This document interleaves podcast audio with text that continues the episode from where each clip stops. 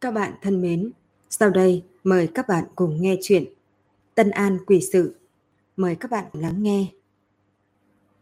Tích tích ngồi xổm bên người Tấn Nhi cùng Thường Viễn, nhìn hai đứa trẻ đang cầm nhánh cây viết chữ trên mặt đất. Tấn Nhi trước tiên viết một câu thơ, rồi sau đó đắc ý mà chọc chọc cánh tay Thường Viễn. Đây là câu thơ ta mới học được ở thư viện. Thế nào, một chữ cũng không viết sai có đúng không?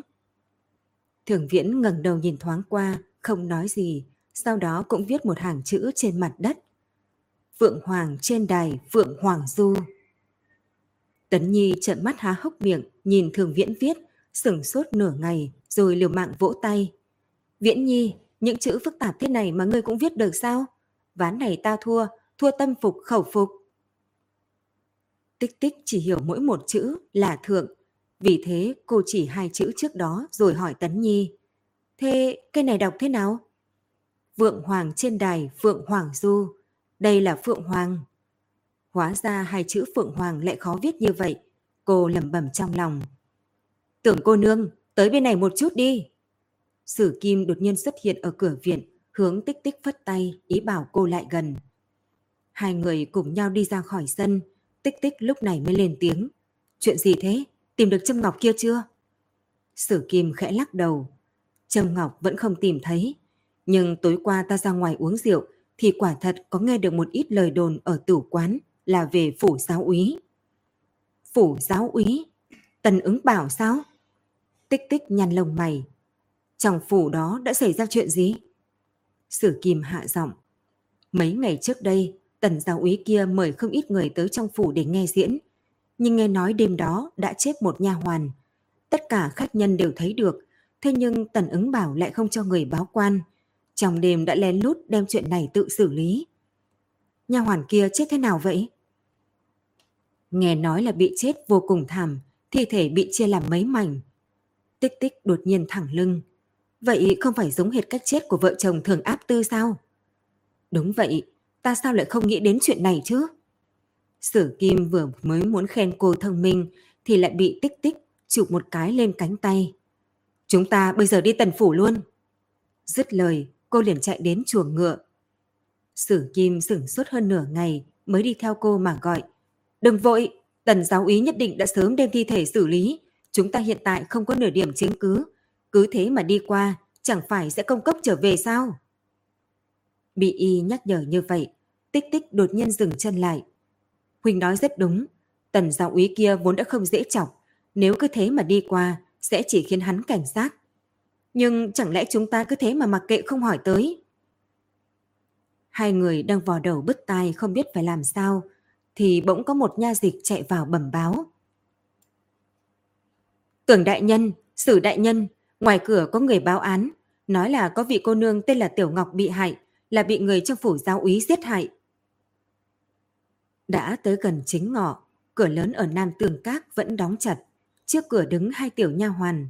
Họ đùn đẩy nhau, không ai dám tiến lên mà gõ cửa. Người biết cái gì, cái này gọi là gì không? Là đêm xuân một khắc như vàng. Ta cũng không dám đi quấy nhiễu hứng thú của giáo úy. Người đi đi. Bây giờ đã còn là lúc nào mà còn đêm xuân? Giáo úy hẳn là đã tỉnh rồi chứ. Dù sao đi nữa, phu nhân cũng đã mất tích cả đêm.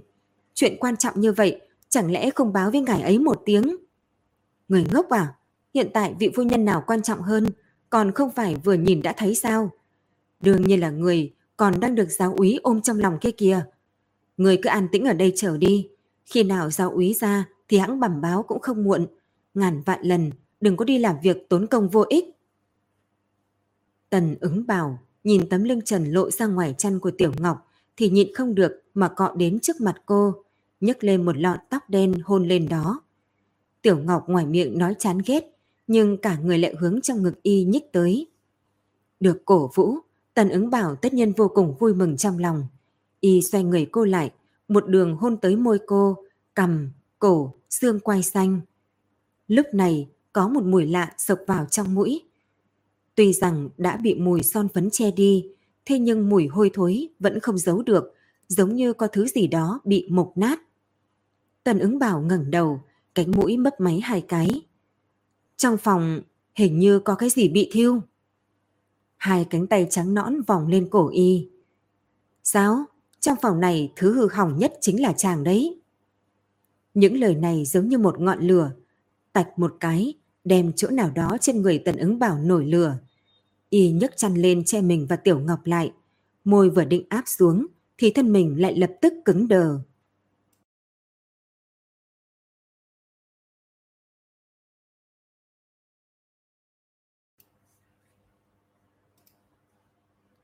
Ngọn lửa trong cơ thể y tắt ngúm, thay vào đó là một cỗ lạnh thấu xương. Dưới xương quay xanh của Tiểu Ngọc có một khối lấm tấm màu hồng anh đào, lớn bằng đồng tiền. Xuống chút nữa thì hai bên xương sườn cũng có hai khối như vậy, lớn nhỏ không giống nhau, đều là màu hồng anh đào, huyết trụ. Trong lòng tần ứng bảo lập tức hiện ra hai chữ này, nhưng ngay sau đó y liền phủ định suy nghĩ của mình. Sao có thể chứ? Huyết trụy chỉ xuất hiện ở trên người chết. Tiểu ngọc của y thiên kiều bá mị thế này, sao trên người lại có thứ này được chứ? Đang dò dự thì thân mình Tiểu Ngọc lại rụt xuống, đôi mắt trong bóng tối lóe sáng. Giáo úy, chàng làm sao thế? À, ta chỉ đang suy nghĩ, nương tử sao lại xinh đẹp như thế chứ? Y hướng cổ cười, trong ánh mắt đều là chân thành không có nửa điểm giả dối. Đúng lúc này bên ngoài vang lên tiếng đập cửa rồn rập. Giáo úy, ngài mau ra đây nhìn xem, người của phủ Tân An tới, nói là muốn tra rõ phủ giáo úy. Tích tích đánh giá nam nhân trước mặt. Từ khi y ra khỏi cửa đều không nhìn cô, vẫn luôn đùa bỡn nếp gấp ở trên áo gấm hoa văn trên người mình. Tích tích vì vậy đi lên trước một bước. Tần giáo úy, chúng ta nhận được tin tức nói buổi tối hôm trước có người mất mạng trong phủ, nên chúng ta đặc biệt tới để điều tra. Tần ứng bảo tả tả liếc cô một cái. Nghe ai nói, phủ giáo úy có người chết, ta còn không biết, vậy thì các vị nhận được tin đó từ đâu? Tích tích không cam lòng, yếu thế mà nhìn chằm chằm y. Thực sự không có sao? Tần ứng bảo khẽ nhỏ mắt. Sớm nghe nói vị trình đại nhân mới nhậm chức ở thành này, anh Minh lại có năng lực phá vô số vụ kỳ án. Sao thế? Chẳng lẽ các vị đều phá án bằng trực giác sao? Tích tích không đôi co với y, cô liếc mắt về đằng sau. Bùi nhân lập tức từ đằng sau đi lên trước. Hắn chừng mắt nhìn tần ứng bảo, một đôi mắt thiếu chút nữa liền phun lửa hận. Tưởng đại nhân, Tiểu Ngọc vốn là thê tử chưa qua cửa của tiểu nhân. Nửa tháng trước, cô ấy bị tên vô lại này cường ép vào phủ. Mấy ngày trước đây cô ấy đã tang mệnh trong phủ này. Thỉnh đại nhân vì tiểu nhân làm chủ, nghiêm trị ác đồ, trả lại công đạo cho tiểu nhân và tiểu ngọc. Tích tích hướng bùi nhiên gật gật đầu, lại chuyển hướng tần ứng bảo. Tần đại nhân, ngài có gì để nói không? Tần ứng bảo cười lạnh một tiếng. Ta cùng tạo cô nương, lưỡng tình tương duyệt. Tần phủ trên dưới có ai mà không biết. Sao đến trong miệng ngươi lại thành ngươi và Tiểu Ngọc là đôi uyên ương chia lìa âm dương? Thật đúng là trò cười lớn nhất thiên hạ. Tích tích từ vạt áo, lôi ra một tờ giấy vàng, rũ ra đưa tới trước mặt tần ứng bảo. Đây là giấy hôn thú của Bùi Nhiên, lấy từ chỗ bảo mối tới đây. Bên trên này viết rành mạch, hắn và Tiểu Ngọc đã có hứa hẹn kết hôn. Mặc kệ cô ta sống hay chết, thì cũng không có đạo lý tần đại nhân ngài có thể lưu người trong phủ. Nếu ngài khăng khăng không thả người, vậy thì đừng trách chúng ta vô lễ. Hôm nay chúng ta nhất định phải vào phủ này. Dứt lời, cô liền chậm rãi đi lên thềm đá, hướng phía hai cánh cửa đỏ thắm của phủ giáo úy. Nhưng cô còn chưa đi vào cửa, thì bả vai lại bị đè năm sáu cây gậy. Nhóm người sai vật của tần phủ đã ngăn cô lại, khung thần ác sát nhìn chằm chằm tích tích, lấy khí thế áp người. Thấy vậy, Sử Kim cùng mấy nha dịch cũng chạy như bay tới bậc cửa. Hai đám người hình thành hai phe đối lập, mắt thấy một trận ác chiếm sắp xảy ra. Tích tích không nhìn thấy, không thèm nhìn mấy gã xe vặt đang ngăn cản mình, mà nhìn chằm chằm tần ứng bảo, xem y phản ứng lại tình hình này thế nào. Thế nhưng tần giáo úy là ai chứ? Chớ nói là ở thành Tân An, mà chính là ở Biện Lương, cũng không có vài người được y để vào mắt. Y vẫn không để ý, mà đùa dẫn ngón tay, hiển nhiên không đem bọn người tích tích để vào trong mắt. Phành một tiếng, vỏ kiếm trong tay tích tích bị văng thật xa, lăn xuống bậc thang, ở dưới đất lung lay vài cái, rồi mới dừng lại bất động. Cùng lúc đó, gậy gỗ trong tay đám gã sai vặt chỉ còn lại một nửa, nửa kia đã bị kiếm của cô chém rơi xuống. Mấy gã sai vặt bị một chiêu bất ngờ này làm cho sợ tới mức ngẩn ngơ. Một lát sau mới nhìn nhau, chậm rãi rời khỏi bên người cô, thối lui về phía sau tần ứng bảo. Tần ứng bảo ngước mắt, trong mắt cuối cùng cũng có vài phần nghiêm túc. Y nhìn thẳng vào tích tích. Như vậy xem ra, cô nương muốn xông vào phủ. Ngài đoán đúng. Vậy chớ có trách tào vô lễ. Dứt lời y vung tay, mấy gia đình vẫn luôn mai phục ở hai bên sườn xuất hiện. Trên tay mỗi người đều nắm lấy một thanh đào trói lọi. Một khi thế lực ngang nhau, không khí tức khắc trở nên khẩn trương. Trong lòng mọi người đều căng lên như dây đàn, tùy thời đều có thể bị đứt. Tích tích, buông kiếm! Phía sau đột nhiên chuyển đến một giọng nói quen thuộc. Tích tích vội vàng quay đầu lại, phát hiện Trình Mục Du cùng Yến Nương đang hướng bọn họ đi tới.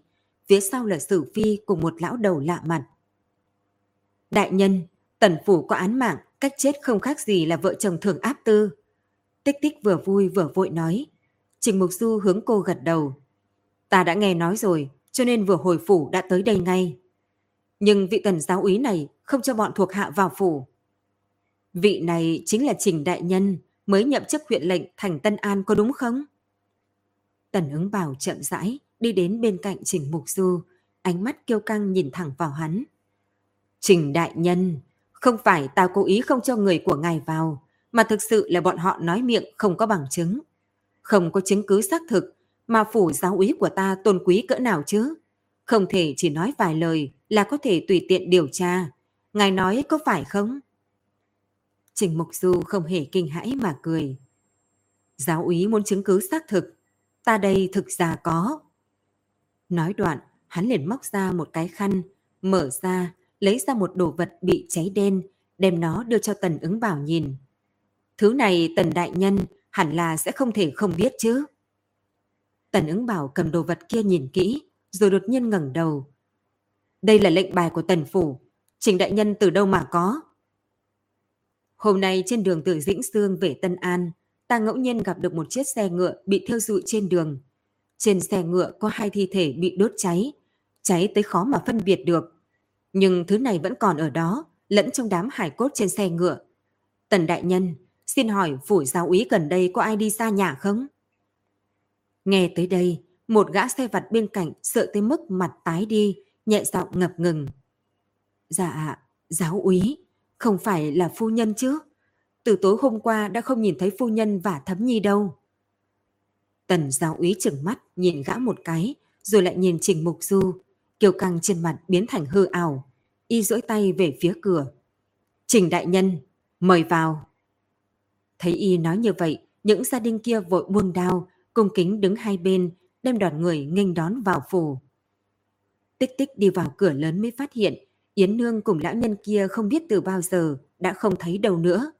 Cô quay đầu tìm nửa ngày, nhưng vẫn không thấy thân ảnh bọn họ, nên đành phải bước chân nhanh hơn để đuổi kịp chỉnh mục du. Yến Nương cùng do khắc kiệm xuyên qua bảy tám cái cửa mới đi vào nội viện của tần phủ. Cũng may gia đình và nha hoàn đều tập trung ở trước đường, nên dọc đường đi, hai người tuy vẫn phải né tránh, nhưng không bị ai phát hiện. Phía trước là một tiểu viện hẻo lánh. Trong thượng viện, hoa vượng dụng là tà, bị gió thổi qua, khiến chúng bay lên đặc biệt thê lương. Nam Tương Cát Yến Nương đọc lên ba chữ to khắc trên cửa, nhìn do khắc niệm liếc mắt một cái. Hẳn chính là chỗ này. Do khắc kiệm run run nói. Cô nương, hồn phách của tử dư chính là ở trong viện này sao? Yến Nương nhướng mày, Mùi thối chuyển ra từ chỗ này, không ở đây thì còn ở đâu. Nói đoạn, cô liền nhấc chân đi vào trong viện. Do khắc kiệm lại không vội vã đi vào. Lão luống cuống tay chân, đem một đầu tóc bạc hỗn độn sửa lại cho chỉnh tề, lại dùng mu bàn tay xoa xoa hai cái trên sườn mặt rồi mới đi vào trong viện. Trong viện không có người, một bụi trúc đã vàng bị gió thổi va vào nhau, ầm vang giống như hoan nghênh hai người đã tới.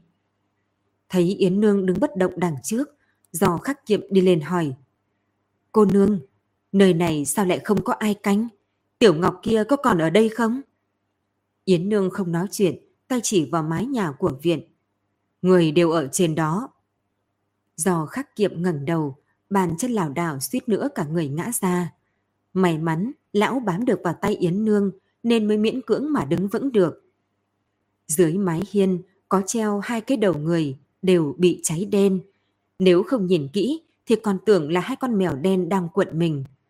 Những người này hẳn là mới chết không lâu, bởi vì hai cái đầu đó vẫn còn đang bốc khói, tàn lửa theo gió bay xuống dưới. Bọn họ, họ... Giò khắc kiệm run run nửa ngày, cũng không nói hoàn chỉnh được một câu. Họ hẳn là nha hoàn của Nam Tường Các, nhưng đã bị tạ Tiểu Ngọc. Không, đã bị Tân Tử Dư giết hại. Vừa dứt lời, trong viện đột nhiên truyền đến một trận tiếng cười, nũng nịu, trống trơn, mang theo vài phần tàn nhẫn và hận ý. Chợt một bóng hình từ cửa sổ bên gác mái lóe qua. Yến Nương chưa thấy rõ bộ dáng người kia, nhưng lại nhìn thấy đằng sau búi tóc như hình quạt của cô ta, có một cây châm ngọc hình con bướm đỏ thẫm. Tần đại nhân, không biết tôn phu nhân vì sao nửa đêm phải rời phủ. Trịnh Mục Du uyển chuyển, từ chối chén trà nha hoàn dâng lên, nhìn Tần ứng bảo không chớp mắt. Tần ứng bảo hơi nhếch miệng. Vị phu nhân này của ta, cái gì cũng tốt, chỉ có điều rất ghen tuông. Thấy ta muốn cưới Tiểu Ngọc vào cửa thì không vui, suốt đêm muốn về nhà mẹ đẻ. Nữ nhân ấy mà, đều là như vậy, Trình Đại Nhân hẳn là có thể hiểu. Ta không có hứng thú với gia sự của Tần Đại Nhân, chỉ là tôn phu nhân cùng nha hoàn đi theo, đều đã bị thiêu đến cháy đen. Giáo úy đại nhân có lời giải thích gì không? Từ hôm qua ta không bước chân ra khỏi phủ giáo úy, tự nhiên không biết việc gì đã phát sinh. Thỉnh trình đại nhân điều tra rõ cái chết của phu nhân ta, đừng để nàng ấy phải chết không nhắm mắt. Trình Mục Du nhìn chằm chằm tần ứng bảo. Trong chốc lát, rốt cuộc lạnh lùng ném một câu. Đình Phương, Ngô Thẩm, Hồng Dục chết, tần đại nhân cũng không có manh mối gì. Nhân sinh trên đời, ai có thể không bệnh tật mà chết. Họ đều là bị bệnh mà chết. Chuyện này cũng tính lên đầu phủ giáo úy hay sao? Nói đoạn, y liền nhìn chằm chằm Trình Mục Du, trong ánh mắt tràn ngập khiêu khích. Thế còn Tiểu Ngọc thì sao? Ngài đã cưới cô ấy, sao không hảo hảo quý trọng mà để cô ấy phải tăng mệnh nơi đây? Bùi nhiên từ đằng sau đứng dậy, căm tức mà nhìn Tần ứng bảo. Tần ứng bảo hắc hắc cười lạnh hai tiếng. Tiểu Ngọc tối qua còn cùng ta trải qua đêm xuân, ngươi vì sao phải độc miệng chủ ẻo nàng chứ? Bùi nhiên nắm chặt nắm tay, nhấc chân liền tiến về phía tần ứng bảo, nhưng lại bị Trần Mục Du lúc này duỗi tay ngăn cản. Hắn đứng lên nói, nếu tạ cô nương đã ở trong phủ, thì không bằng ngài mời cô ấy ra đây. Thứ nhất, để cắt đứt chấp niệm của vị tiểu huynh đệ này. Thứ hai, cũng đỡ phải để chúng ta hai ngày ba bữa tới nơi này lục soát người. Tần ứng bảo cũng đứng dậy, nhìn thẳng Trình Mục Du nói. Tiểu Ngọc là phu nhân của ta. Các người nói muốn gặp là gặp được sao? Trình đại nhân, ngài đem phủ giáo úy trở thành chỗ nào vậy? Trình Mục Du không chút nào yếu thế, bước tới gần y một bước. Tần giáo úy, ngài có từng thấy qua một cây châm ngọc hình con bướm không? Tần ứng bảo nghe thấy vậy thì ngẩn người. Châm ngọc? Trình Mục Du biết mình đã chạm được vào đúng chỗ liền nói tiếp. Nếu ta không đoán sai, mấy người chết trong phủ của ngài, thi thể đều bị tách thành năm mảnh, có đúng không? Tần ứng bảo không trả lời, nhưng sự trầm mặc của y đã cho Trình Mục Du đáp án. Thật khéo, phu thê thường áp tư cũng chết theo cách đó, mà ta được biết cây châm ngọc hình con bướm kia vốn thuộc về thường phu nhân. Ngài có ý tứ gì? Cây châm đó là tà vật, mà oan hồn trên đó hẳn đã bám trên người tạ Tiểu Ngọc. Nếu ngài không muốn cả phủ đều rơi vào tử lộ, thì lập tức mang chúng ta đi gặp cô ta ngay. Trong phòng, có một người đang đưa lưng về phía cửa mà khiêu vũ. Mười ngón tay cô ta cong về phía mô bàn tay, tạo thành một góc độ quái dị. Ánh nến đem bóng sáng cô ta hắt lên tường, không ngừng kéo dài. Bóng sáng đó theo mặt tường rũ xuống, thành một bóng ma, che lên đỉnh đầu Yến Nương và do khắc kiệm. Đột nhiên, một tay cô ta giơ lên cao, một tay để sau lưng, bắt đầu chuyển tư thế. Làn váy lay động, mang theo ánh nến đong đưa, chiếu sáng lên khuôn mặt trắng xanh của cô ta. a Do khắc kiệm nhẹ nhàng kêu một tiếng. Yến cô nương! Cô, trên mặt cô ta là cái gì vậy? Yến nương bất động thanh sắc, nhìn chăm chăm từng mảng đỏ đậm lấm tấm trên mặt tạ tiểu ngọc. Huyết trụy, còn gọi là thi đốm. Người sau khi chết sẽ xuất hiện những đốm như vậy. Cô ta đã chết sao? Cô đã ta đã chết, thế nên thân thể mới bị tân tử dư chiếm cứ. Cô quay đầu lại, nhìn do khắc kiệm liếc mắt một cái. Tử dư mà ông tâm tâm niệm niệm đang ở đây, mặc kệ là muốn chuộc tội hay giải thích thì đi nói rõ với cô ta đi. Do khắc kiệm đầu tiên là sửng sốt, sau đó kéo bước chân lên, nhẹ nhàng kêu một tiếng. Tử dư, là ta đây. Bóng người kia vẫn đang chuyển động, làn váy bay lên giống như một cánh hoa thật lớn, đem cô ta vây bên trong, cũng đem mùi hôi thối chuyển tới, tràn ngập cả phòng. Thấy vậy, do khắc kiện lại đi đến phía trước vài bước, thân thể cơ hồ đã sát cạnh làn váy cô ta. Tử sư, tân tử sư. Lạch cạch một tiếng, cây châm ngọc hình con bướm rơi khỏi tóc cô ta. Do khắc kiệm cúi người nhặt nó lên, lại lấy nửa cây châm kia ở trong vạt áo, đem chúng hợp làm một. Lão vươn tay ra, giống như lúc bò lên khỏi nước sông, bám vào mạn thuyền cách đây 50 năm, đem nó đưa cho người đằng trước. Tử dư, trầm ngọc, trả lại cho nàng.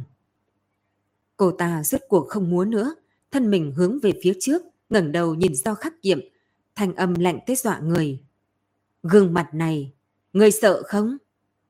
Những đốm màu hồng anh đào lấm tấm kéo dài tới tận cằm, trải rộng đầy mặt, có mấy chỗ đã biến thành màu đen, tỏa ra số khí dày đặc. Do khắc kiệm không trả lời, chỉ nhìn không chớp mắt vào gương mặt khủng bố kia. Tần tử dư. Sợ sao? Vậy gương mặt này thì sao? Mặt cô ta đột nhiên đổi thành một mảnh trắng bệch, ngũ quan đều dính vào một chỗ. Bên tay trái ở dưới có một cái lỗ đen nhỏ bằng ngón tay. Do khắc kiểm, nhìn khuôn mặt với ngũ quan đã bị thiêu tới khó phân biệt, vẫn không nói gì. Từ khóe mắt lão, rơi xuống một hàng nước mắt. Cứ thế im lặng, không lời mà nhìn chằm chằm tân tử dư. Một trận than khóc từ trong thân thể tân tử dư chuyển ra. Mười đầu ngón tay cô ta đều duỗi thẳng tắp, đột nhiên hướng về phía do khắc kiệm mà vươn tới. Nhưng chưa chạm được vào mặt lão, thì do khắc kiệm lại đột nhiên nâng tay phải, đang nắm chặt cây châm ngọc kia lên, hướng mặt mình mà tàn nhẫn đâm xuống. Rút ra rồi lại đâm xuống, cứ thế từng chút một, không hề do dự, không hề nương tay. Chỉ trong chốc lát, lão đã tự đâm mười mấy nhát trên mặt mình. Máu tươi ảo ạt chảy xuống, đem mặt và cổ lão nhiễm đỏ rực. Lão cao giọng cười, phảng phất rốt cuộc cũng nghiền nát được hòn đá đã cất chứa trong lòng mấy thập niên qua. Tử dư, hiện tại nàng không cần lo lắng nữa, bởi vì ta cũng giống nàng, hai ta từ đây lại giống nhau. Tần tử dư đứng bất động, tuy cô ta không còn đôi mắt, nhưng vẫn có mấy giọt nước sáng trong rơi xuống. Nước mắt xẹt qua khuôn mặt, đột nhiên cô ta lại biến thành bộ dạng như hoa như ngọc trước kia. Do khắc kiệm cũng thấy được, lão cười nói. Tử dư, ta chưa bao giờ muốn bỏ nàng lại một mình. Dứt lời, Trầm Ngọc lại dơ cao lên, lão nhắm ngay yết hầu của mình mà vững vàng cắm phập vào nó. Thân mình tân tử dư run lên, bỗng nhiên cả người mềm nhũn ngã xuống đất. Hiện giờ cô lại trở về là tạ Tiểu Ngọc. Yến Nương nhìn thấy một cái bóng trắng mở mịt nằm bên xác chết của do khắc kiệm, phát ra tiếng than khóc. Chỉ cô mới có thể nghe thấy được. Cô cùng ông ta là nghiệt duyên, cũng là số mệnh. Chỉ là trên tay cô đã nhiễm quá nhiều máu tươi. Cho dù có tới địa phủ, cũng không thể cùng ông ta ở bên nhau được. Vậy để ta giúp các người một lần đi. Bàn tay cô vung lên, một chiếc khăn tay thổi qua hồn phách tân tử sư, đem nó cuốn lại, cuối cùng thành một cái túi thơm. Yến Nương đi qua nhặt cái túi thơm lên, do dự một chút, lại đem cây châm ngọc trong tay do khắc kiệm lấy ra, cầm trong tay cẩn thận nghiên cứu. Đúng lúc này, ngoài viện truyền đến một loạt tiếng ồn ào. Yến Nương đem cây châm ngọc kia bỏ vào vạt áo, rồi lặng lẽ đi xuống lầu, trốn sau đám trúc. Sau khi mọi người tiến vào cô mới đi ra, thần không biết, quỷ không hay, đi đến bên cạnh Trình Mục Du, hướng hắn nhẹ nhàng ra hiệu. Trình Mục Du hiểu ý gật đầu. Một đám người nối đuôi nhau đi lên các máy. Lúc nhìn thấy do khắc kiệm cùng tạ Tiểu Ngọc đều nằm trên mặt đất. Tần ứng bảo cùng Bùi Nhiên đều cả kinh. Sau đó cùng nhau tiến lên bên Tiểu Ngọc, đồng thời dừng chân cách cô vài bước. Trên người Tiểu Ngọc che kín những khối huyết trụy lớn, chúng như những đóa hoa trào ra từ trong cơ thể cô, nở đến tươi tốt sáng lạn. Bùi nhiên nằm liệt trên mặt đất, nước mắt giống như những hạt trâu rơi xuống. Hắn nằm trên mặt đất khóc giống lên. Tiểu Ngọc đã chết! Tiểu Ngọc thực sự đã chết! Nàng không chết! Ba tử lạnh như băng thổi qua đỉnh đầu bùi nhiên. Tần ứng bảo xài bước hướng xác chết của Tiểu Ngọc mà đi tới. Y duỗi tay đem cô ôm vào lòng, ngón tay khẽ vuốt má cô nói. Nàng không chết. Y lại liên tục lặp lại những lời này, cánh tay ôm thân thể của Tiểu Ngọc càng chặt hơn. Trình Mục Du vốn định nói cho Y thì đốm đã xuất hiện, người khẳng định đã chết từ hai ngày trước. Nhưng trong lòng hắn không hiểu sao lại có chút thương hại, cắn môi rồi kiên quyết để xuống những lời này. Đại nhân, hiện tại chúng ta làm sao bây giờ? Tích tích đứng ở một bên hỏi. Trầm Ngọc đã tìm được, oán khí đã giải. Chúng ta tìm được phụ thân của Tiểu Ngọc rồi rời đi. Tích tích ôm quyền đáp lời. Vừa muốn đi thì lại bị Trình Mục Du gọi lại. Giọng hắn thong thả mà trầm giọng. Thi thể của giò khắc kiệm cũng mang đi đi. Tích tích vừa định hỏi vì sao thì thấy sắc mặt Trình Mục Du ngưng trọng. Vì thế cô không nói nữa, đáp lời rồi lui xuống. Trình Mộc Du nhìn dao khắc kiệm được người ta nâng lên thì quay đầu hỏi. Yến cô nương, châm ngọc đâu? Nó hiện tại đã sạch sẽ, chỉ còn là một cây châm bình thường thôi. Do khắc kiệm là bị Tân Tử Dư giết chết sao? Là tự sát. Vậy vì sao cô không ngăn cản ông ta? Yến Nương nhìn về phía Tần ứng bảo. Y vẫn đang ôm tạ Tiểu Ngọc, đôi mắt dại ra vô thần, mặc cho người khác khuyên thế nào cũng không buông. Mỗi người đều có một kiếp của mình. Kiếp này ai cũng không giúp được. Chỉ có tự bản thân mình phải vượt qua. Có thể đại nhân thấy do khắc kiệm chết quá mức tàn nhẫn. Nhưng với ông ta mà nói thì đó mới là giải thoát. Cô đem ánh mắt từ trên người tần ứng bảo thu lại, xoay người đi ra cửa. Tình kiếp khó độ, tâm bất động, người không vọng động. Đại nhân, trở về đi thôi. Đêm đã khuya, màn đêm đen kịt giống như một tấm làn lớn che kín bầu trời đầy ánh sao.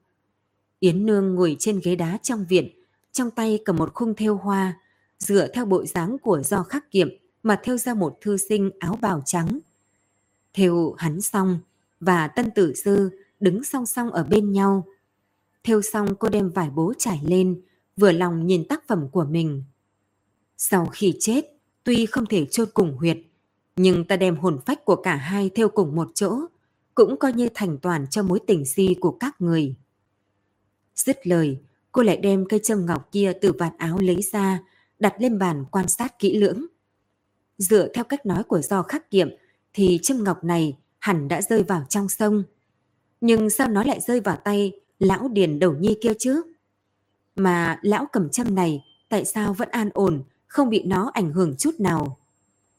Đang nghĩ ngợi thì cô chợt nghe thấy ngoài cửa truyền đến một trận tiếng ho khan.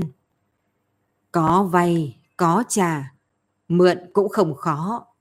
Cô nương, cô mượn thân gia này, mặc lên có thoải mái không? Giọng nói này Yến Nương nhận ra được, cô vội vàng đứng dậy, tay áo đem châm ngọc hất xuống mặt đất, phát ra một tiếng ầm giòn vang. Một con bướm màu đỏ nhạt bay ra ngoài, mặt kề mặt với Yến Nương. Đột nhiên bóng dáng nó vừa động, vụt một cái chui vào trong thân thể cô. Cùng lúc đó ở cửa viện xuất hiện một thân ảnh giả nua, là lão Điền Đầu Nhi. Trong tay lão cầm một cây gậy gỗ táo, cộp, cộp, cộp, gõ trên mặt đất đi tới. Tới trong viện, lão hướng Yến Nương cười, mặt nhăn lại như một quả hạnh đào. Cô nương, đã lâu không gặp. Yến Nương nhấc chân, định đi về phía lão, thế nhưng thân thể lại như bị khóa lại, không thể nào động đậy được. Ngón tay cô nắm chặt bàn đá bên cạnh, khóe miệng tràn ra một tia cười lạnh. Diêm khả vọng, quả nhiên là ngươi. Ngươi giả dạng lão điền đầu nhi để vào thành Tân An, chính là vì ngày này sao? Lão nhân tên Diêm khả vọng, phát ra tiếng khỏ khè vừa lòng. Không nghĩ tới, cô cũng có lúc sờ sẩy. Cũng khó trách, cây châm này quả thật là kỳ vật, bởi vì nó giam cầm hai oan hồn bên trong. Một người đã bị cô lấy hồn phách theo lên, nhưng vẫn còn một người ở lại. Oán khí này không có mùi vị, cô cũng không nghĩ tới có đúng không? Càng là đồ vật hung tàn thì càng khó phát hiện. Một thứ lạnh băng lan ra khắp người Yến Nương, giống như một đoàn sương mù ướt nhẹp, dần dần tràn đến mỗi một góc trong cơ thể. Không bao lâu, trong mắt cô đã phiếm một tầng sương mù. Không phải là sương mù, mà là một đôi mắt mộng ảo mê ly. Đôi mắt nhấc lên, con ngươi vừa đen vừa sáng, hơi ngước lên trên. Ngươi là ai? Yến Nương nghe được chính mình đang hỏi, nhưng tiếng nói xa lại là của một nữ nhân khác. Thuyền rồng lay động, đông phục đông, hoa sen trên hồ hồng càng hồng. Sóng nhàn nhạt, nước mênh mông, nô cách hoa sen lộ không thông. Tây hồ, Nam hồ đấu màu thuyền, thành bồ tím liệu mãn trung châu. Sóng mở mịt, nước từ từ, trường phụng quân vương vạn tuế du. Một khúc dân ca quanh quần trong đỉnh viện, thanh âm linh hoạt kỳ ảo và chạm vào bên trên mỗi một viên gạch xanh, đồng thời đánh thức hữu nhĩ lúc này đang ngủ trong phòng. Y dụi nhẹ đôi mắt, lại hướng ngoài cửa sổ nhìn ra. Lúc nhìn thấy Yến Nương đứng bên cạnh bàn đá, mười ngón tay nhấc lên, ở trong không trung múa may. Giữa môi cô phun ra những lời hát mà Y chưa từng nghe thấy bao giờ. hậu nhĩ trong lòng biết là không ổn, lập tức lăn từ trên giường xuống, đẩy cửa liền chạy vào trong viện. Lúc nhìn thấy bóng người lưng còng, cầm một cây gỗ gậy gỗ đào, đứng đằng sau Yến Nương, thì y phát ra một tiếng rít gào, phi thân nhảy đến bên người kia. Nhưng thân mình y vừa vọt được một nửa thì lại bị một cánh tay ngăn lại. Là Yến Nương, cô nhìn chằm chằm hữu nhĩ, mặt vẫn là khuôn mặt quen thuộc kia, nhưng người bên trong đã sớm hoàn toàn thay đổi. Ngón tay cô túm lấy da lông màu bạc của y ngày càng chặt. Đột nhiên, cô dùng lực quăng hữu nhĩ đập vào tường, khiến tường thủng một lỗ. Trên đầu hữu nhĩ cũng có một cái lỗ. Y dãy rụa vươn đầu vài lần, rồi rút cuộc mềm oặt đổ sụp xuống. diềm khả vọng vuốt râu, hắc hắc cười gượng hai tiếng, rồi dạo bước đến trước mặt Yến Nương, trong mắt đánh giá cô trên dưới. Nuốt hồn cô ta, thân thể này chính là của ngươi. Thân thể mảnh khảnh của Yến Nương bỗng nhiên kịch liệt phập phồng, giống như có một dòng thủy triều tràn từ đầu đến chân cô. Thân thể cô càng ngày càng rung lắc dữ dội. Sau một lúc, rốt cuộc cũng dừng lại. Bộ dạng của cô cũng thay đổi, giống như máu thịt từ bên trong không còn, da thịt phảng phất như được đặt lỏng lẻo trên khung xương, tùy thời có thể rời ra được vậy. Bộ dạng quái dị này chỉ duy trì trong chốc lát, thì cô lại khôi phục lại bình thường, lại là một nữ tử linh động kiểu tiếu. Nhưng trong ánh mắt cô không có ý cười thường thấy, mà đã bị thay thế bởi một cỗ lạnh lẽo thấu xương. Cô nhìn Diêm Khả Vọng, ánh mắt sâu kín nói. Hồn cô ta đã bị diệt. Ánh mắt Diêm Khả Vọng sáng lên, vỗ tay ngửa mặt lên trời cười to vài tiếng. Không uổng lão tìm lâu như vậy, đem mỗi một tấc thổ địa đều đảo lên, cuối cùng cũng đem người trở về. Ánh mắt lão đột nhiên cứng lại, bên trong phiếm ra mấy phần thương tiếc, đi đến bên người Yến Nương, ngón tay dán lên gương mặt cô mà cọ vào. Người cuối cùng đã trở lại. Dứt lời, lão đem một đầu cây gậy gỗ táo nhét vào trong tay Yến Nương, còn mình thì kéo một đầu khác, dắt cô đi ra ngoài cửa. Hai bóng người, một trước một sau, chỉ trong chốc lát đã biến mất trong bóng tối. Cha! Cha! Tấn Nhi liều mạng võ cửa phòng Trình Mục Du. Cha! Cha mau đến nhìn xem đi, Viễn Nhi không biết làm sao ấy. Lúc Trình Mục Du đuổi qua, thì Thường Viễn đang ngồi ở trên giường. Đôi mắt ngây ngốc nhìn phía trước, trong miệng chậm rãi nói thầm. Cô ta tới, cô ta tới. Viễn Nhi. Trình Mục Du vội vàng đi tới, đem cậu bé ôm vào trong ngực. Đừng sợ, là mơ thôi, ngủ đi, ta ở đây với cháu, ác mộng sẽ không tới quấy nhiễu cháu nữa, cô ta đã không còn ở đây nữa rồi. Viễn Nhi liều mạng chui đầu ra khỏi lồng ngực Trình Mục Du, ngón tay gắt gao túm lấy quần áo hắn. Không phải mơ, cháu lại nghe được tiếng cô ta hát. Cậu nghiêng mặt, hướng cửa sổ nhìn lại, rồi lại nhanh chóng quay lại. Cô ta ở bên kia tường, thật đấy, ở bên kia tường. Trình Mục Du buông thưởng viễn ra, rồi đi đến trước cửa, hướng tệ hồng tú trang mà nhìn. Ở bên đó chỉ có một mảnh đen kịt, không có nửa phần dị thường. Do dự một lúc, hắn vẫn không an tâm nói. Tấn Nhi, con đóng chặt cửa cho kỹ, ở chỗ này cùng thường viễn, chạy đi tú trang xem sao. Nói đoạn, hắn liền đi dọc hành lang ra ngoài cửa. Lúc này, Diêm Khảo Vọng dắt Yến Nương đi trong con ngõ đỏ đen như mực, vừa đi vừa nói với người đằng sau. Người xem, nơi này hoa mai đều đã rụng, chỉ còn trơ lại cảnh khô, chẳng đẹp chút nào. Nhưng người yên tâm đi, cây mai nhà ta đều được ngâm trong tuyết, một đóa hoa cũng chưa nở.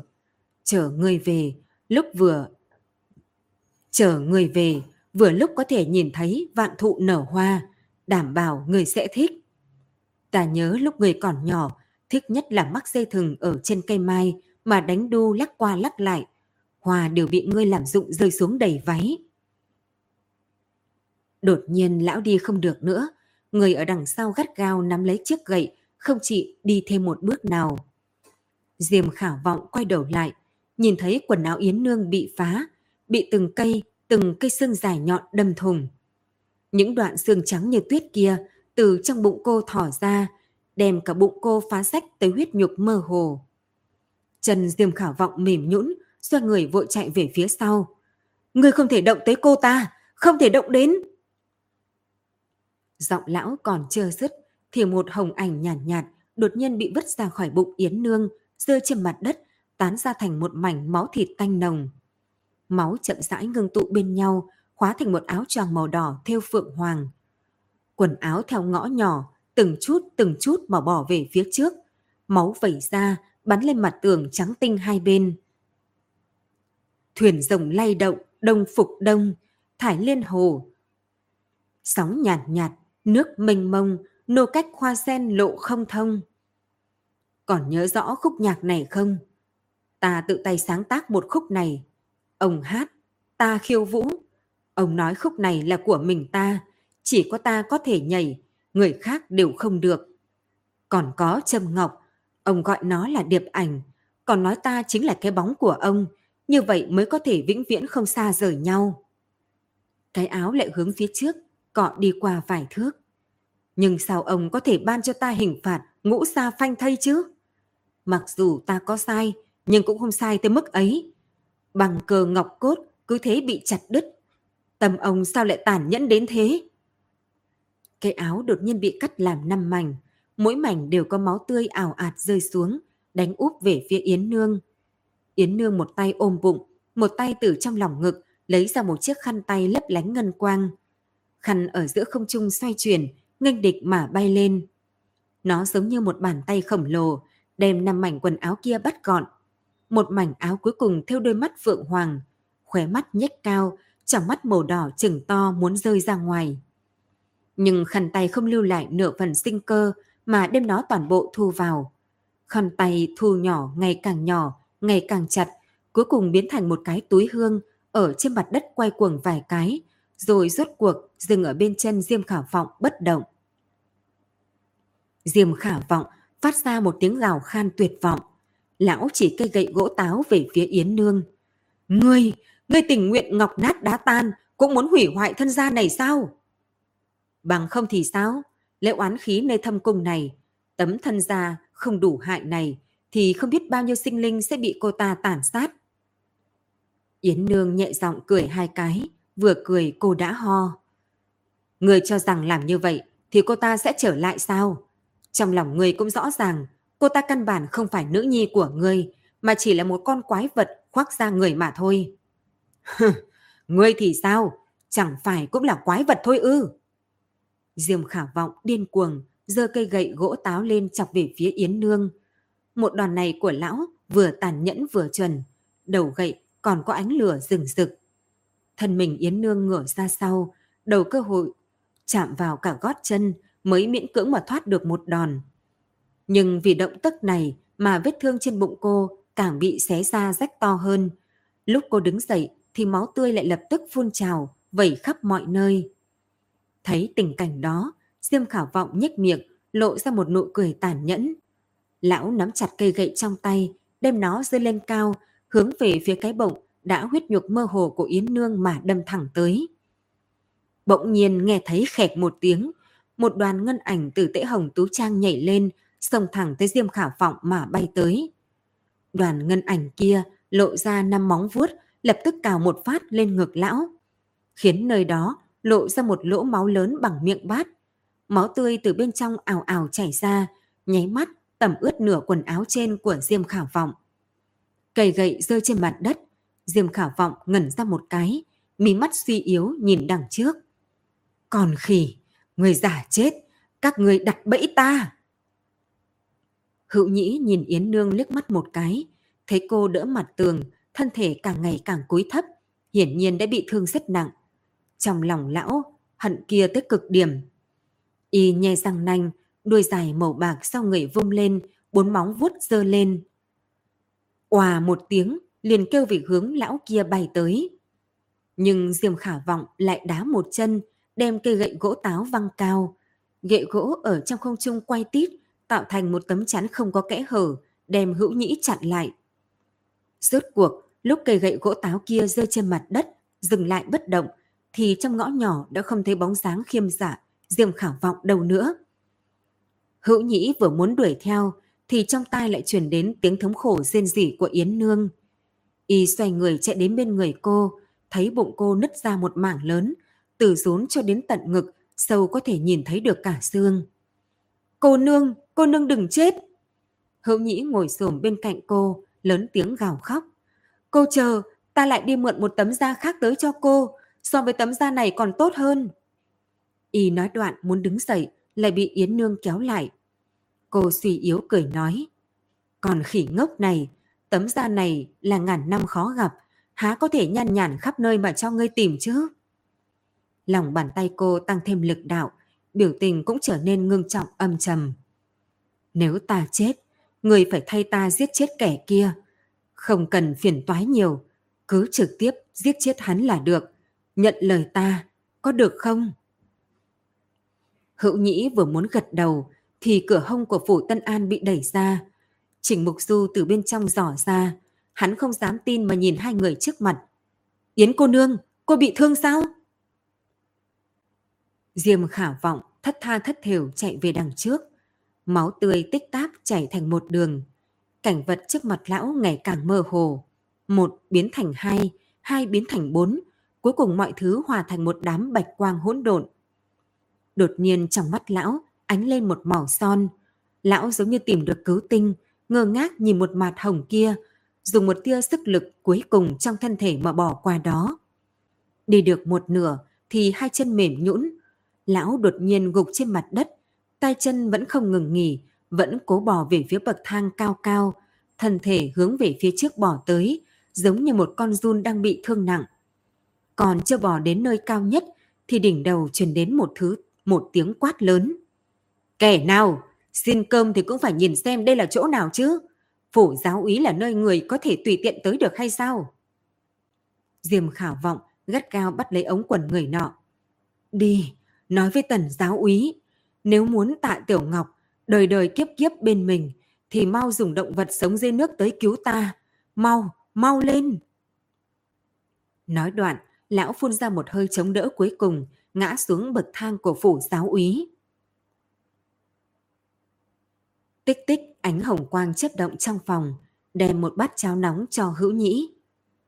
Người cũng đừng lo lắng, đại nhân y thuật cao minh, người có thể cứu được Yến cô nương chỉ có đại nhân mà thôi. Hữu nhĩ tiếp lấy cái bát, đôi tay run lên không ngừng, kéo muỗng lung lay, canh còn chưa được tới miệng đã rơi đầy quần áo. Tích tích bất đắc dĩ lắc đầu, đón lấy cái bát, giúp hữu nhĩ lau sạch quần áo. Cũng không miễn cưỡng y ăn nữa, mà cùng y ôm gối, ngồi trên ghế nhìn ánh nến trong phòng. Mép giường, chất đầy vải bố thấm ướt máu. Trình Mục Du nhìn chằm chằm miệng vết thương trên bụng Yến Nương không nhúc nhích. Y bảo trì tư thế này đã một lúc lâu. Rốt cuộc, hắn từ mép giường đứng dậy, đi đến bên cạnh tủ đồ, lấy ra một cái rừng gỗ thật lớn. Khóa trên đó được làm từ vàng ròng, vô cùng tinh xảo. Hắn đem chìa khóa vàng trong tay, tra vào ổ mở ra. Bên trong lộ ra một cái hộp chữ nhật bằng gỗ đàn. Trên có ghi hai chữ, ngự tứ, bằng kim quang lấp lánh, đầm vào mắt khiến hắn phải nheo mắt lại. Hắn mở hộp ra, nhìn vào khối đen khô cứng bên trong, ánh mắt ngưng tụ thành một đạo tinh quang. Động vật sống dưới nước, chỉ có thể dựa vào ngươi để cứu mạng cô ấy.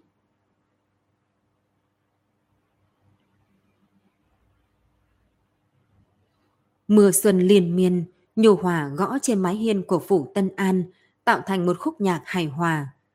Thường viễn hướng Trình Mục Du cùng tích tích, không người hành lễ một cái đại lễ, lại nhẹ nhàng ôm lấy Tấn Nhi đang đứng một bên gạt lệ, rồi mới nện bước, nhẹ nhàng đi xuống bậc thang của phủ, tới bên chiếc xe ngựa đã chờ từ lâu. Xe ngựa ở trên đoạn đường ướt át, từ từ lăn bánh, trong chốc lát đã biến thành một bóng dáng mông lung.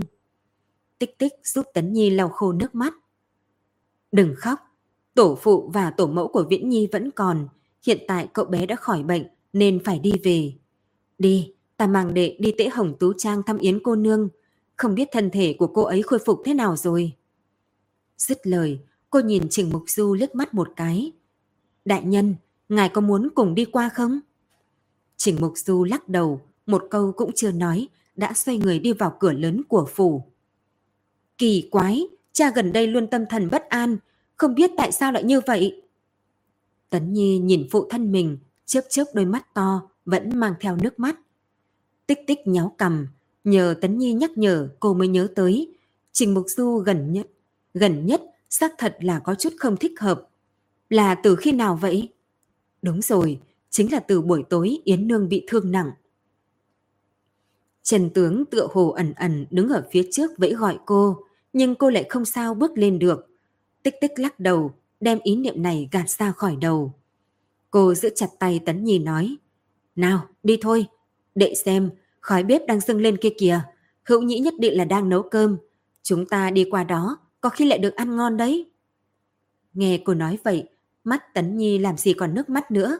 Cậu hoan hô một tiếng, rồi theo hẻm nhỏ chạy tới Tú Trang. Tích tích nhìn bóng dáng cậu, bước chân cũng nhẹ nhàng hơn hẳn. Bên trong tễ hồng Tú Trang không có ai, tích tích cùng Tấn Nhi vừa bước vào thì thấy cây châm hình con bướm kia đoàn đoàn chính chính đặt ở trên bàn đá. Chẳng qua nó không sáng rực rỡ như trước, cũng không quá bắt mắt. Tuy nó được đẽo từ huyết ngọc, nhưng trừ bỏ nhan sắc có chút độc đáo, thủ công tinh xảo thì không có gì quá khác với những cây châm bình thường. Nhìn thấy cây châm kia, phản ứng đầu tiên của Tấn Nhi chính là trốn ở đằng sau tích tích. Tích tích tỷ, sao nó lại ở đây? Tích tích cũng không dám tới quá gần bàn đá. Cô một tay che chở Tấn Nhi, đôi mắt cũng không chớp, nhìn chăm chú vào châm ngọc. Oan hồn đã tan, huyết ô đã trừ. Nó hiện tại chỉ là một cây châm bình thường thôi. Khác những cây châm khác ở chỗ, có thể bán được nhiều tiền hơn. Tưởng cô nương có muốn cầm thử xem không? Yến nương cười tủm tỉm từ trong phòng đi ra, cầm lấy cây châm ngọc, so so trên đầu tích tích. Vẫn là không cần bán, cô nương làn da trắng nõn, mang màu đỏ là thích hợp nhất, để nó đi theo cô nương đi. Tấn Nhi vốn đang trốn ở sau tích tích, thấy Yến Nương đem châm lại đây thì xoay người nhanh như chớp, chạy tới nhà bếp, vừa chạy vừa nói. Tích tích tỉ, da dày thịt béo chẳng hợp với nó tí nào, Yến Nương vẫn nên ném nó đi. Tích tích trợn mắt với cậu một cái, rồi tiếp nhận cây châm trong tay Yến Nương. Ngón tay vuốt ve vài cái trên mặt con bướm ngọc. Cô Nương, nghe nói đại nhân nói châm này có hai hồn phách, một là của Tân Tử Dư, vậy một người còn lại là ai? Phượng Hoàng trên đài Phượng Hoàng Du, Phượng đi đài không giang tự chảy. Tích tích nghe thấy vậy thì ngẩn ra. Bài thơ này ta từng thấy Viễn Nhi viết. Phượng Hoàng, chẳng lẽ hồn phách còn lại là của nữ nhân trong thâm cung sao? Ánh mắt Yến Nương trở nên sâu lắng xa xăm. Cô ta không phải nữ tử bình thường. Nếu ta không đoán sai, cô ta hẳn chính là vương hậu Mân Quốc, Trần Kim Phượng, được gọi là Vạn An Nương Nương. Vạn An? Tích tích cười lạnh một tiếng. Nếu đã ban cho cô ta cái tên như vậy, cuối cùng vì sao còn đem hình phạt ngũ sa phanh thây ở trên người cô ta chứ? Nam nhân nào có thể tàn nhẫn đến lục thân không nhận, chuyện cũ cũng đều quên hết đế đến thế chứ? Yến Nương vỗ nhẹ lên vai cô nói. Cô nói đúng là không sai. Quân chủ của Mân Quốc là Vương Duyên Quân vô cùng xa xỉ. Vì cô ta mà xây dựng cung điện Đông Hoa Cung. Mỗi đêm, mấy trăm cây đuốc đồng thời cháy, đem toàn bộ tẩm cung chiếu sáng như ban ngày. Hai người, ngày ngày rượu ngon, hàng đêm hoang dâm, quốc sự cũng dần dần không quan tâm nữa. Nhưng lúc ấy, Vương Duyên Quân trừ bỏ sủng ái cô, thì còn một nam sủng khác gọi là Quy Thủ Minh. Trên phố lưu truyền, ai gọi cửu long trướng, chỉ chữ một quy lang. Hậu cung oanh oanh yến yến và một vị quy lang này khiến Vương Duyên Quân trầm mê quá độ, mỗi ngày chìm trong tử sắc, cuối cùng bị bại liệt. Vương Duyên Quân sinh bệnh nặng, Quy Thủ Minh liền thành đối tượng tranh đoạt của hậu cung. Trần Kim Phượng tự nhiên là nhanh chân đến trước. Nam tham, nữ ái, hai người cũng có một phen kiểu diễm phong tình. Nhưng trên đời làm gì có bức tường nào mà không lọt gió. Rốt cuộc có một ngày, việc thông dâm của Trần Kim Phượng cùng Quy Thủ Minh bị Vương Duyên Quân phát hiện. Vị quân chủ đang bị liệt nằm trên long sàng này bạo nộ. Hai người mình sủng ái nhất lại thông đồng với nhau. Loại chuyện này đừng nói là quân vương, mà bá tính bình thường cũng không thể nào chịu đựng được. Cho nên, hắn liền đem hai người này xử ngũ mã, ngũ xa phanh thay sao? Yến Nương lạnh lùng cười. Nếu chỉ có thế, thì chỉ sợ oán hận của Trần Kim Phượng sẽ không sâu nặng đến vậy. Hóa ra Quy Thủ Minh không phải thật lòng với cô ta, mà hắn tiếp cận cô ta là vì quyền lực hấp dẫn. Mục đích chân chính của hắn là ngôi cao tại thượng, mà Trần Kim Phượng chẳng qua chỉ là một quân cờ để hắn đạt được mục đích mà thôi. Quỳ thủ minh tổ chức chính biến, nhưng bị Vương Duyên Quân phá được. Mệnh hắn cũng tang dưới đao của cấm vệ quân, còn Trần Kim Phượng bị coi là đồng đảng, bị phán ngũ sa phanh thay. Nói đoạn, Yến Nương dừng một chút. Ta nghĩ ngày đó, cô ta nhất định đã hát lên bài dân ca kia, còn mang lên cây châm cọc. Vương Duyên Quân vì cô ta chế tạo, để mong hắn niệm tình phu thê mà bỏ qua cho mình. Nhưng Vương Duyên Quân tâm ý đã quyết, vẫn để binh lính cột cô ta vào năm chiếc xe ngựa, rồi để chúng kéo theo năm hướng khác nhau. Tích tích nắm chặt nắm tay. Cô ta tùy chết đúng tội, nhưng loại phương pháp này cũng quá mức tàn nhẫn. Yến Nương nhìn cô. Cô nghĩ xem, muốn đem đầu và tứ chi một người chặt bỏ cũng tốn không ít sức, huống chi là dùng xe kéo. Cho nên người chịu hình phải chịu khổ thế nào đúng là không ai tưởng tượng được. Nhưng thực ra, thời điểm cơ thể xé mở, chỉ sợ bọn họ đã không thấy đau nữa. Thống khổ chính là ở thời điểm bị kéo, da nứt, thịt kéo theo, gân cốt lại chưa đứt, cuối cùng mạch máu đứt lìa. Lúc tắc thở mà chết, chỉ sợ bọn họ không phải chết vì đau, mà vì sống sờ sờ bị hù chết. Vì vậy, oán khí của Trần Kim Phượng kia mới sâu nặng như vậy. Tích tích đánh dùng mình một cái, vuốt ve cánh tay mình. Tuy rằng mùa xuân gió xe lạnh, nhưng cũng không lạnh tới mức như vậy. Yến cô nương, sau này Trâm Ngọc bị Tân Tử Dư trộm mang ra khỏi cung. Sau đó sự tình phát sinh cũng đều là bị oán khí của Trần Kim Phượng ảnh hưởng nên mới từng có cọc thảm án có đúng không? Yến Nương gật đầu lại đem Trâm Ngọc đưa tới. Trâm này, cô ta, cô hãy mang về đi. Nó hiện tại vô chủ, nhưng ít ra cũng là vật chứng án mạng. Đặt ở phủ Tân An so với đặt chỗ ta thì sẽ thỏa đáng hơn. Tích tích tiếp nhận châm ngọc. Trên chiếc châm còn lưu lại nhiệt độ cơ thể của Yến Nương vô cùng ấm áp. Cô cười nói, Yến cô nương, thân thể cô đã khỏe hơn nhiều rồi, có đúng không? Yến Nương đạm mạc cười. May mà có trình đại nhân, nên thân thể ta đã không có gì đáng ngại. Làm phiền cô nương trở về, thay ta nói một tiếng cảm tạ. Ta không đi trong phủ quấy rầy nữa. Tích tích ngây ra một lúc, trong lòng tất nhiên là khó hiểu. Hai người, một người cứu, một người được cứu, nhưng sao cuối cùng lại trở nên xa lạ như vậy chứ? Nhưng ý niệm này chỉ lướt qua đầu cô, bởi vì nhà bếp lúc này truyền ra mùi thơm mê người, mà lúc này đã là trạng vạng, bụng cô lại đang kêu vang, nên mùi hương kia càng hấp dẫn hơn bao giờ hết. Vì vậy, cô cũng tùy tiện đáp lời, rồi chạy như bay tới nhà bếp, lưu lại một mình Yến Nương đứng trong viện, nhìn từng viện đối diện, giữa mày ngưng lại một tầng sương lạnh. Trình Mục Du ngồi trước án thư, trong tay cầm một cuốn sách cũ, dở đi dở lại, đôi mắt không ngừng, không dừng lại trên những trang sách dày đặc chữ viết kia. Rốt cuộc, hắn bang một cái, ném sách trên bàn, mười ngón tay chống trước chán, trong đầu hiện ra hình ảnh không sao xóa đi được. Bụng cô bị phá thành một cái lỗ, da thịt đổ lộ ra hai bên, bên trong là xương cốt, trắng đan nhau, nhưng xương cốt này lại rất dài, uốn lượn, vặn vẹo, tầng tầng vẩn quanh, to thô và kiên cố, tuyệt đối không phải là xương người.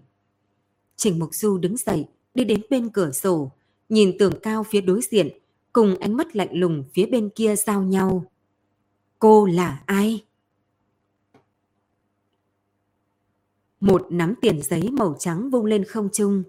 Gió thổi đám tiền giấy lên đỉnh cây cao. Có vài tờ treo trên cành cây không lá, theo gió thổi phát ra tiếng rào rào.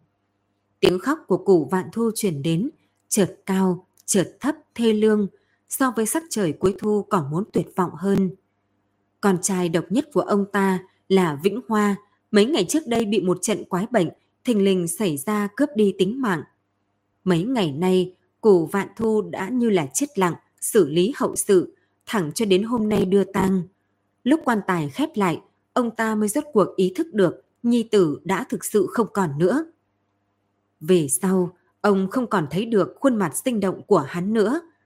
Bất thình lình bừng tỉnh, khiến ông đau thấm tâm can, chỉ có thể nhờ vào tiếng khóc than này mà giải bày nỗi lòng.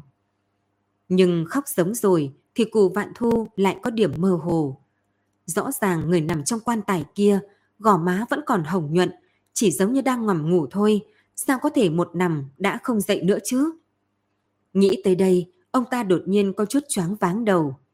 Mấy ngày nay bận bịu đau thương tích lại, đúng vào giây phút này liền đổ lên thân thể gầy yếu của ông ta. May mắn bên cạnh có cháu trai ông ta là củ trọng, thức thời duỗi tay đỡ ông ta mới không té ngã trên đường nhỏ lầy lội. Tiếng nhạc điếu tang vang lên phía trước đội ngũ, đột nhiên dừng lại. Đám người đưa tang một người tiếp một người dừng bước chân. Củ vạn thu trợn to đôi mắt mê mang đẫm lệ, nhìn về đằng trước, thì phát hiện có một lão đầu nhi đi tới. Lưng ông ta cong hẳn xuống, lâu tóc bạc trắng, tuổi thoạt nhìn so với mình còn già hơn. Trong tay của lão cầm một cây gậy gỗ táo đen nhánh, đang dò dẫm phía trước, dẫn bốn năm người đi chậm rãi về phía họ.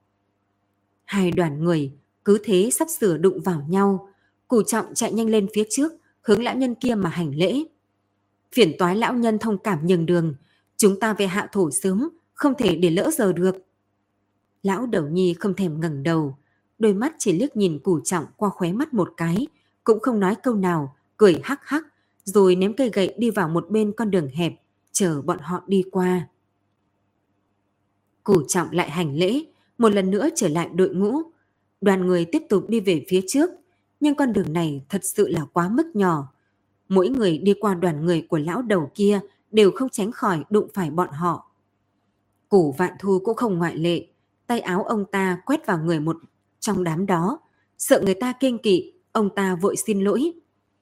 Ai ngờ khi ngẩng đầu thì lại phát hiện người đó không hề nhìn mình, đầu nghiêng nghiêng hướng về phía trước, biểu tình giống như động lại. Củ vạn thu hiện tại cũng chẳng có tâm tư quan tâm tới việc này. Ông ta tiếp tục một đường đi về đằng trước. Đúng lúc này, lão nhân kia lại đột nhiên lên tiếng nói chuyện. Người chưa chết, để trong quan tài làm cái gì? Một câu không nhanh không chậm lại làm củ vạn thu cứng người, rút cuộc không đi được nữa. Củ trọng cũng dừng lại, quay đầu hướng về lão nhân kia nói. Lão tiên sinh, có lời không thể nói loạn được. Đường đệ này của ta mạch đã không còn, thân mình cũng đã lạnh được vài ngày. Sao lại nói hắn... Lão nhân kia cười lạnh một tiếng. Ta nói không chết, chính là không chết. Hắn còn một hơi cuối cùng đè ở đan điền. Trên đời này, người có thể cứu được hắn chỉ có mình ta. Nếu tin thì tìm tới ta, ở đỉnh núi phía trước, rẽ bảy lần, qua năm cây cầu, ta ở chỗ đó. Dứt lời, lão liền tiếp tục lên đường. Vài người phía sau xếp thành một hàng, theo lão chậm gì gì mà đi về phía trước. Củ trọng cảm thấy lão nhân này điên điên khùng khùng, nói chuyện không đầu không cuối, liền lắc đầu ra lệnh cho đội ngũ tiếp tục đi. Nhưng đi được vài bước thì hắn lại phát hiện củ vạn thu không đi theo mà một mình đứng đằng sau, ngây ngốc nhìn phương hướng lão nhân kia vừa đi. Thúc phụ, chúng ta phải đi thôi, lát nữa qua giờ đẹp thì không tốt đâu. Cổ trọng ở một bên nhỏ giọng nhắc nhở. Củ vạn thu giật mình một cái, giống như mới tỉnh mộng, nhấc chân đi theo củ trọng hướng về phía trước. Nhưng chưa đi được mấy bước, ông ta lại ngừng lại, ánh mắt ngơ ngẩn như cũ, nói ra một lời sấm sét khiến củ trọng suýt nữa không đứng vững. Để bọn họ đem quan tài về đi. Thúc phụ, lão nhân kia không phải điên thì cũng là kẻ lừa đảo, lời lão nói mà thúc cũng tin sao? Để bọn họ nâng quan tài về đi, hôm nay không hạ quan. Thúc phụ! Hôm nay ai cũng không được hạ quan, hạ xuống thì ta cũng sẽ đào lên. Cổ vạn thu nhìn chằm chằm cổ trọng, ánh mắt kiên định lộ ra có chút điên cuồng. Nói đoạn, ông ta liền hướng con đường nhỏ kia chạy. Thân mình vừa rồi còn giống một mảnh lá úa, thì nay lại như được rót đầy sinh lực. Trong chốc lát đã biến mất nơi cuối đường. Một căn nhà cỏ tranh như ẩn như hiện trong ánh hoàng hôn, khói bếp lượn lờ từ ống khói lên. Trong cảnh non xanh nước biếc, nó thật giống như một nơi thần tiên lánh đời. Củ vạn thu lau mồ hôi, hẳn chính là nơi này. Ông ta đã rẽ bảy lần qua năm cây cầu, mệt đến xương cốt giả nua muốn gãy mới tìm được nơi đây. Lại đi về phía trước vài bước, ông ta nhìn thấy có mấy người đứng trong viện vây bằng rào tre. Có người đang cầm thùng múc nước cạnh giếng, có người cầm rìu trẻ củi. Tất cả đều là những người đi theo lão nhân kia vừa rồi. Củ vạn thu thở dài một hơi, vội hướng cái sân đi tới, vào cửa thì hướng mấy người kia mà hành lễ. Xin hỏi... Nói tới đây, ông ta mới nhớ tới mình đã biết danh tính lão nhân kia, nên dứt khoát nói thẳng không cố kỵ. Ta muốn nhi tử một lần nữa sống lại, ai có thể giúp được ta? Mấy người kia chẳng ai thèm nhìn ông ta, cũng không đáp lại một lời, vẫn đờ đẫn làm tiếp việc trong tay, từng chút một, động tác có vẻ cứng nhắc. Củ vạn thu có chút bực. Ta muốn nhi tử của ta sống lại, ta muốn hắn sống lại. Cửa gỗ bị đẩy ra, thân ảnh lão đầu kia rốt cuộc xuất hiện. Lão đứng ở cửa, trong mắt màu xám, nhìn chằm chằm khuôn mặt tràn ngập phẫn nộ của củ vạn thu. Cái này thì có gì khó, mấy người này cũng đều là chết đi, được ta cứu lại.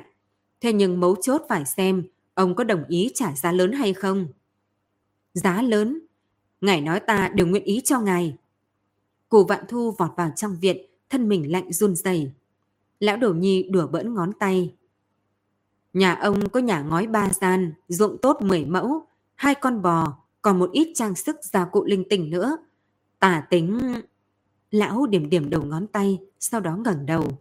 20 thỏi bạc, chừng ấy tiền, nếu ông chịu bỏ ra, thì ngày kia mang theo ngân lượng vào quan tài tới đây. Bạc giao cho ta, còn người sống thì ông lĩnh về. 20 thỏi sao? Cụ vạn thu lẩm bẩm nói. Sao? Luyến tiếc à? Tiền không có thì có thể kiếm, nhưng nhi tử không còn thì chính là không còn. Lão đầu nhi âm trầm cười nói. Không, ta nguyện ý, ta nguyện ý. Ta sẽ trở về bán của cải lấy tiền mặt. Ngài nhất định phải nói giữ lấy lời, nhất định phải cứu sống Vĩnh Hoa cho ta. Lão đầu nhi sở sở sâu, hướng ông ta gật đầu. Cụ vạn thu được lệnh thì lập tức xoay người ra khỏi viện. Đi được một nửa liền quay đầu lại. Không biết danh tính của cao nhân là gì vậy? Ta là Diêm Khả Vọng. Sáng sớm ngày thứ ba, cổ vạn thu liền mang theo một túi bạc vụn khó khăn mợ lắm mới gom được vào căn nhà bằng cỏ tranh kia. Cổ trọng đi cùng với lão, điều khiển một chiếc xe bò trên đó chở quan tài của Vĩnh Hoa. Diêm Khảo vọng cầm túi bạc kia cẩn thận đếm, rốt cuộc vừa lòng gật đầu một cái, đem túi giao cho một hán tử đứng bên cạnh, lệnh hắn cầm lấy. Củ trọng thấy người nọ mặt không cảm xúc, động tác cũng rất chậm chạp, thì liền xoa xoa tay thật cẩn thận hỏi. Cao nhân, hắn đi đường cũng không quá nhanh nhẹn, liệu có vấn đề gì không? Diêm khả vọng hướng hắn lướt mắt một cái. Y mới vừa sớm lại mấy ngày, linh hồn nhỏ bé còn chưa hoàn toàn thanh tỉnh, đợi mấy ngày nữa sẽ tốt. Thôi được rồi, đem người ôm vào đây đi. Nói đoạn, lão liền đi vào bên trong cánh cửa.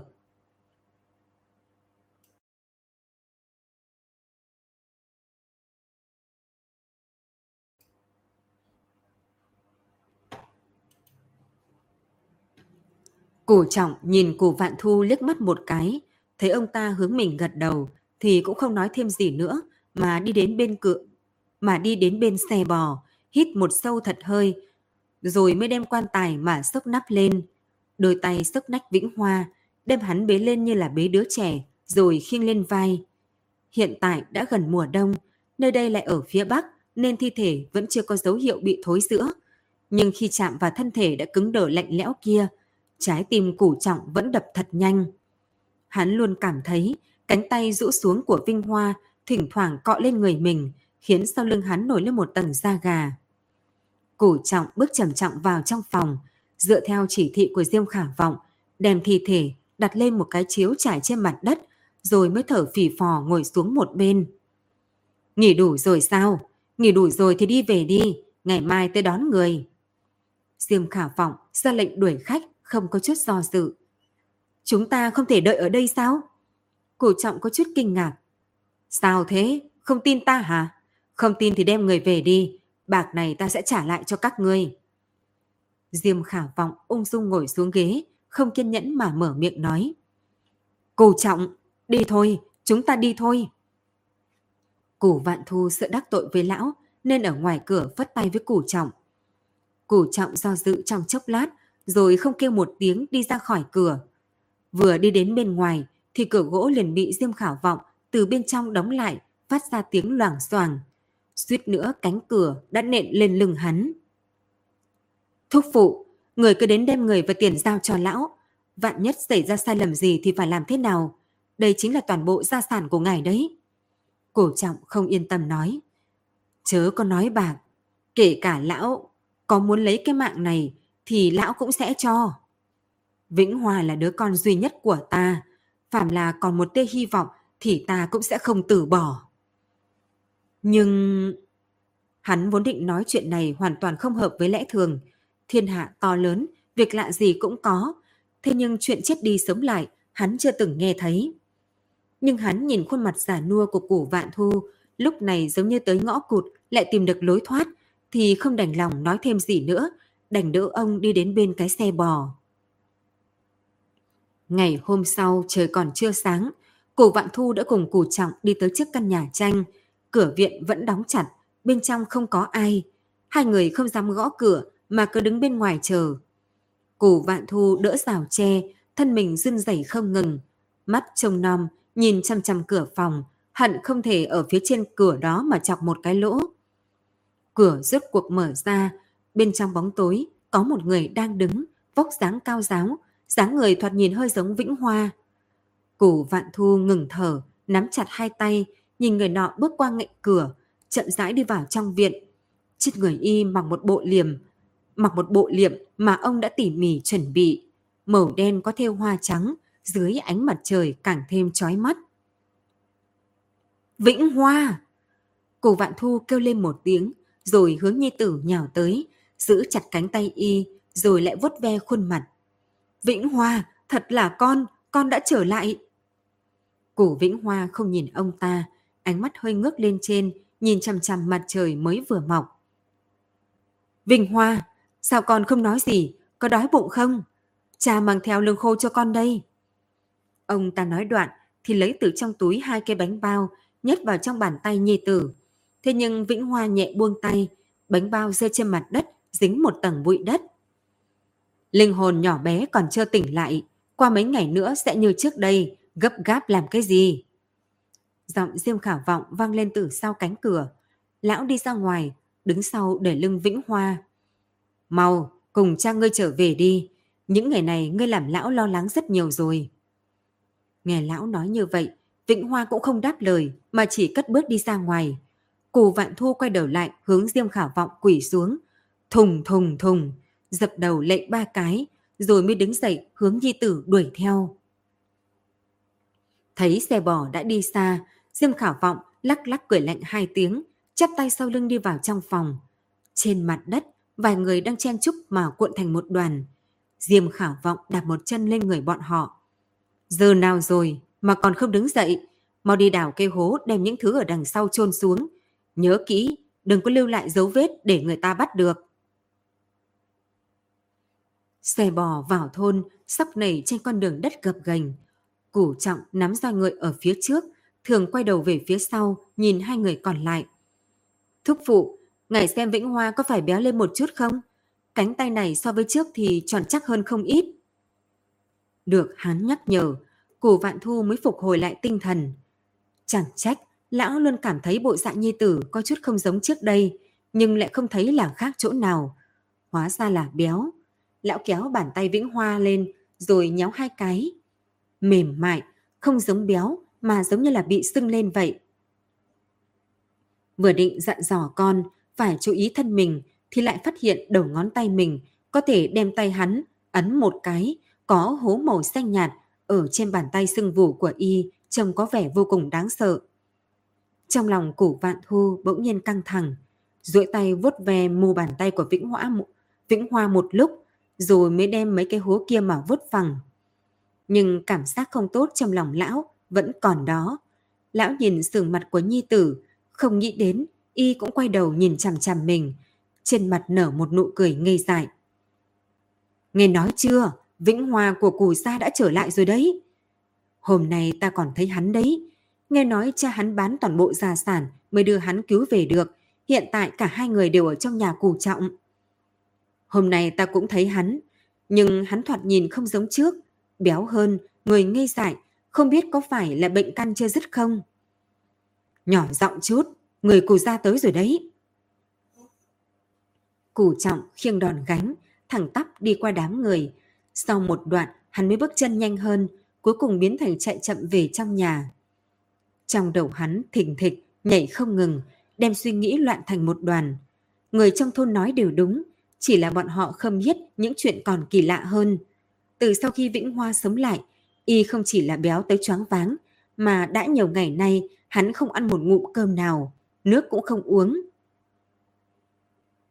Y vẫn động đậy, bảo gì làm đó, nhưng đa phần y sẽ ngồi một mình trong khóc nhà, ánh mắt u ám, trong mắt không truyền, giống như một con búp bê vải. Đi vào trong phòng, hắn liền một tay đem củ vạn thu đang nấu cơm, trước bếp kéo tới. Thúc phụ, ta vẫn cảm thấy việc này không đúng, chúng ta mang Vĩnh Hoa đi tìm Diêm Khả Vọng đi. cụ vạn thu ra hiệu, bảo hắn nói nhỏ, rồi cùng hắn đi ra khỏi phòng. Trước khi đi còn dặn Vĩnh Hoa đang ngồi ngây người ở trên giường phía đối diện nói. Giúp cha trông cái nồi, đừng có để canh trào ra ngoài đấy. Vĩnh Hoa nghe cha mình nói vậy thì chậm rãi từ trên giường đi xuống, đứng trước bếp như có như không mà khuấy canh. Thúc phụ, người xem bộ dáng hiện giờ của Vĩnh Hoa đi, có chỗ nào giống người thường không? Hay y bị người ta động tay động chân gì đó? Vừa đến ngoài cửa, cụ trọng liền nôn nóng nói. Vị cao nhân kia đã nói, linh hồn nhỏ bé của nó còn chưa tỉnh. Người đừng vội, lại chờ mấy ngày nữa xem sao. Nhưng... Trong phòng bỗng nhiên truyền đến một tiếng hét thảm, là tiếng Vĩnh Hoa vọng lại. Củ Vạn Thu cùng Củ Trọng vội vàng chạy vào trong phòng. Phát hiện quần áo của Vĩnh Hoa đã bị bén lửa. Y sợ tới mức đang chạy quanh khắp phòng, muốn dập tắt đám lửa đang cháy trên quần áo. Nhưng Y càng chạy thì lửa càng bốc cao, rất nhanh đã bỏ đầy người Y, đem cả người Y bao phủ trong ngọn lửa. Củ Vạn Thu sợ tới mức hồn đều bay lên mây, chỉ vội đuổi theo nhi tử chạy khắp phòng. Cũng may cổ trọng vẫn tỉnh táo, ôm chăn trên giường đón lấy Vĩnh Hoa đang chạy đến chùm lên, đem cả cái chăn đè gắt cao trên người y. Người phía dưới liều mạng dãy rủa củ trọng lại không dám buông trong miệng nói. Đừng nhúc nhích, Vĩnh Hoa, đừng có lộn xộn, trong chốc lát ngọn lửa sẽ tắt. Nhưng tiếng kêu thảm thiết dưới chăn càng lúc càng lớn, tiếng kêu xuyên thấu căn nhà, khiến hàng xóm bên cạnh cũng phải chạy sang. Củ trọng cũng bị thanh âm này dọa sợ. Hắn dần dần thả tay, từ chăn bò dậy, hoảng sợ, đứng ở một bên. Có vài ngọn lửa từ trong chăn thoát ra, trong nháy mắt đã đem cả cái chăn đốt thành một con rồng lửa. Nước, mau tới nước! Không biết là ai hô một tiếng, khiến mọi người xung quanh bừng tỉnh. Một thùng nước tưới lên trên chăn bông, rốt cuộc đem lửa dập tắt. Trong phòng tràn ngập khói đen cùng mùi cháy khét. Củ vạn thu bổ nhào vào bên cạnh cái chăn, một tay xốc nó lên, sau đó sững sờ trong tiếng kinh hô của mọi người xung quanh. Một hơi cũng không dám thở. Nửa người dưới của Vĩnh Hoa đã hoàn toàn bị thiêu cháy, chỉ còn một đống da thịt cháy đen bẻo nhào dắt ở eo. Nửa người trên thì được bảo hộ tốt hơn, nhưng trong thân thể y không phải máu thịt mà lại được nhét đầy rơm dạ. Có chỗ đã bị bắt lửa, tàn lửa còn bắn ra, khói đen cũng bay ra nghi ngút, thấy tất cả mọi người đều nhìn chính mình. Vĩnh Hoa duỗi cánh tay a a hai tiếng, rút cuộc thân mình mềm nhũn, đầu nặng nề đập xuống đất, không phát ra động tĩnh gì nữa. Con rối, con rối, nương, chỗ này có một con rối rất lớn. Một đứa trẻ đứng bên cạnh chỉ vào Vĩnh Hoa nở nụ cười. Tiếng cười của cậu bé giống như một con dao cắt vào lòng củ vạn thu. Ông ta vứt cái chăn đã cháy nham nhở trong tay, giống người điên. Phòng ra ngoài, giống như người điên phóng ra ngoài cửa. Rẽ bảy lần, qua năm cây cầu, ông đếm ở trong lòng, bước chân ngày càng nhanh. Cù trọng cùng với một ít hàng xóm có lòng tốt chạy theo phía sau, lại phát hiện bọn họ thanh niên cường tráng lại không chạy nhanh bằng một lão đầu nhi. Rốt cuộc cũng tới được ngôi nhà tranh của Diêm Khảo Vọng. Nhưng bên trong làm gì còn ai? Diêm Khảo Vọng sớm đã chẳng biết là đi đâu. Lão đi rất nhanh, chỉ để lại một căn phòng rách nát tả tơi. Thúc phụ yên tâm, ta dù phải tìm khắp đại tống, cũng sẽ đem lão heo chó đó tìm ra, sẽ không để hắn chạy thoát. Cù trọng đi phía sau oán hận nói. Cù vạn thu lại giống như không nghe thấy gì, đột nhiên chạy ra khỏi phòng tìm kiếm xung quanh. Rốt cuộc, ông phát hiện được ở sau nhà có một chỗ đất mềm xốp, bùn đất nơi đó cũng ướt, hình như mới được đào lên. Ông vội túm lấy một cây xẻng ở bên cạnh, hướng chỗ đất kia trào lên, động tác rất nhanh. Phập! Xẻng đập trúng một thứ gì đó, cụ vạn thu quỷ xuống, dùng tay không mà bới đám đất. Giống như sờ được thứ gì, cả người ông đột nhiên sững lại, chậm rãi móc thứ đó ra. Đó là một cánh tay, xác thực là một cánh tay đã bị lột ra, bên trên dính đầy bùn đất, nhưng vẫn có thể thấy được từng mảnh cơ bắp và gân xanh nhô lên.